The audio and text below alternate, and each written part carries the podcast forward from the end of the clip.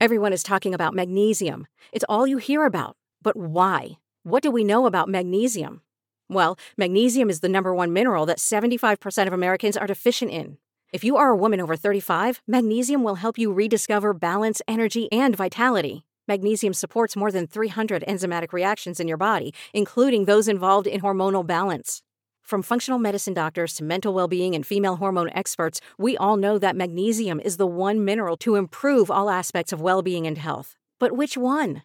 Magnesium Breakthrough from Bioptimizers, the trusted choice recommended by leading experts with seven best absorbed forms of magnesium to ensure your body receives the support it needs for overall well being. Go to bioptimizers.com slash balance today and use code BALANCE10 for 10% off. Support your journey to wellness at B-I-O-P-T-I-M-I-Z-E-R-S dot com forward slash balance. Magnesium Breakthrough from Bioptimizers, your foundation to optimal health and vitality. Some areas of our country are doing very well, others are doing less well. It will probably, unfortunately, get worse before it gets better. 有说佢哋话系记者，但系实际上系咪咁简单呢？我哋亦都需要去 From this evening, I must give the British people a very simple instruction. You must stay at home. We can no longer, from today onwards, be proud. We can no longer sit back and remain silent on the senseless, unlawful killings, sly racism of another human being based only on what? Their skin color. We are worried that um, the Chinese Communist Party make use of the evil law to further suppress Hong Kong people. This is all wrong. I shouldn't be up here. I should be back in school on the other side of the ocean. Yet you all come to us young people for hope. How dare you? Hi, everyone, and welcome to Where We Are with Nina Zoe Porter, your breakdown of all the key events in the world from the past seven days, all in one bite sized podcast. For today's episode, here's what happened in the world this week.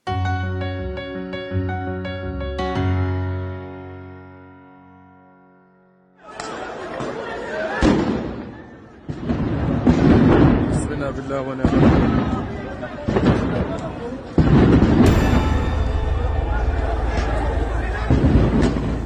US envoy has arrived in Tel Aviv for de escalation talks as unrest between Israel and the Palestinians heats up. Officials have been sent over to take part in talks with Israeli, Palestinian, and UN officials and reinforce what US diplomats said was the need for a sustainable calm. This week's violence in Gaza and Israel has been reported to be the worst since 2014. Israeli airstrikes on targets in the Gaza Strip killed 10 people on Saturday, while Palestinian militants there fired rockets into Israel. Saturday is the day when Palestinians commemorate what they call Al Nakba, the catastrophe. It marks the day after the anniversary of Israel's independence in 1948, when hundreds of thousands of Palestinians fled their homes or were displaced. The violence came after weeks of spiraling Israeli Palestinian tension in East Jerusalem, which culminated in clashes at a holy site revered by both Muslims and Jews. Hamas, the militant Islamist group which rules Gaza, began firing rockets after warning Israel to withdraw from the site, triggering retaliatory airstrikes. At least 133 people have been killed in Gaza, and eight have died in Israel since the fighting began. On Thursday, Israel's military called up 7,000 army reservists and deployed troops and tanks near its border with Gaza. It said a ground offensive in Gaza was one option being considered, but a decision had yet to be made. On Friday, clashes spread to the West Bank, with at least 11 Palestinians killed and hundreds injured. Israeli forces used tear gas, rubber bullets, and live fire as Palestinians threw petrol bombs. An estimated 10,000 Palestinians have left their homes in Gaza since Monday because of the conflict, according to the UN. But appeals to Israeli and Palestinian leaders have so far failed to produce a ceasefire agreement. And next,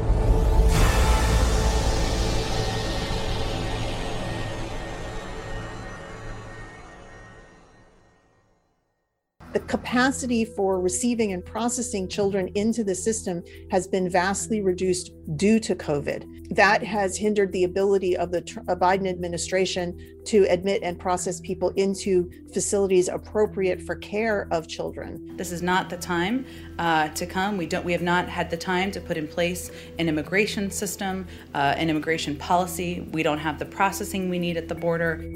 The White House has vowed to investigate reports that migrant children were forced to remain on board buses overnight as they waited to be relocated away from the border. Biden's press secretary, Jen Psaki, called it outrageous and vowed to probe how we got to this point, how this possibly happened. Claims about migrants being kept on buses comes amid an unprecedented influx of migrant children to US facilities. The Biden administration changed one of Trump's policies to say that unaccompanied children would no longer be turned back. So that's one of the reasons we're seeing an uptick now. Before the new president took office, we didn't have these types of numbers coming across. As we see unaccompanied children all the time. In March, a record breaking 19,000 unaccompanied migrant minors entered the US through the southern border. In April, the number dropped to around 17,200. More than 50,000 parents and children travelling as families also crossed into the US that month. In one report by NBC News and the Dallas Morning News, a 15 year old boy from Honduras was left on board a bus in Dallas, Texas, from Saturday to Wednesday. That was before the bus eventually departed for the long journey to be reunited with his mother in Seattle a distance of over 2,000 miles, 3,200 kilometres. According to US media, the children used the toilet and ate aboard the bus. The bus company owner told NBC News that some children wait on the vehicles just a few hours and others are kept overnight. He said the coaches are often littered and have overflowing bathrooms. These claims sparked outrage, and the Health and Human Services Secretary, Xavier Becerra, argued that the US Department is legally required to take custody of the children after their first 72 hours at US migration facilities. And finally,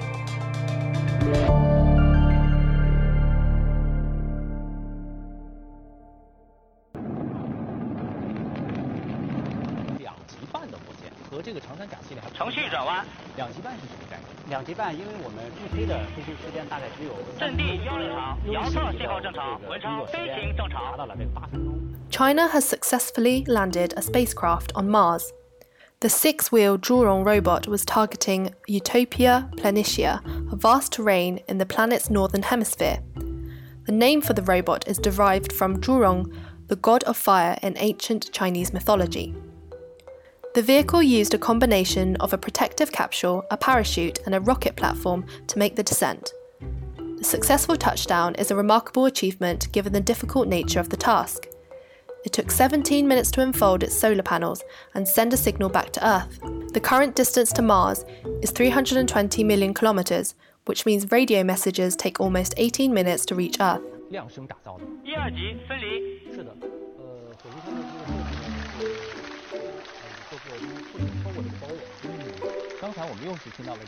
All other countries that have tried have either crashed or lost contact soon after reaching the surface. Chinese President Xi Jinping congratulated the mission's team's outstanding achievement in a special message. So far, the probe has spent time surveying Utopia, taking high resolution images to pinpoint the safest place to put the rover down. The aim with all such ventures is to pick up a spot that is devoid of imposing craters and where the landscape isn't covered in large boulders. Until recently, China has been focused on putting rovers on the moon and bringing lunar samples back to Earth. This month, it launched its first segment of a new space station above Earth. Now that Zhurong has got down successfully, scientists will try to get at least 90 Martian days of service out of it, studying the local geology. A day or sol on Mars lasts 24 hours and 39 minutes. So, you're all caught up. That's where we are in the world this week. Be sure to listen next week to stay up to date on the latest news around the world. Search Where We Are with Nina Porter on all podcast platforms and subscribe today to get new episodes first.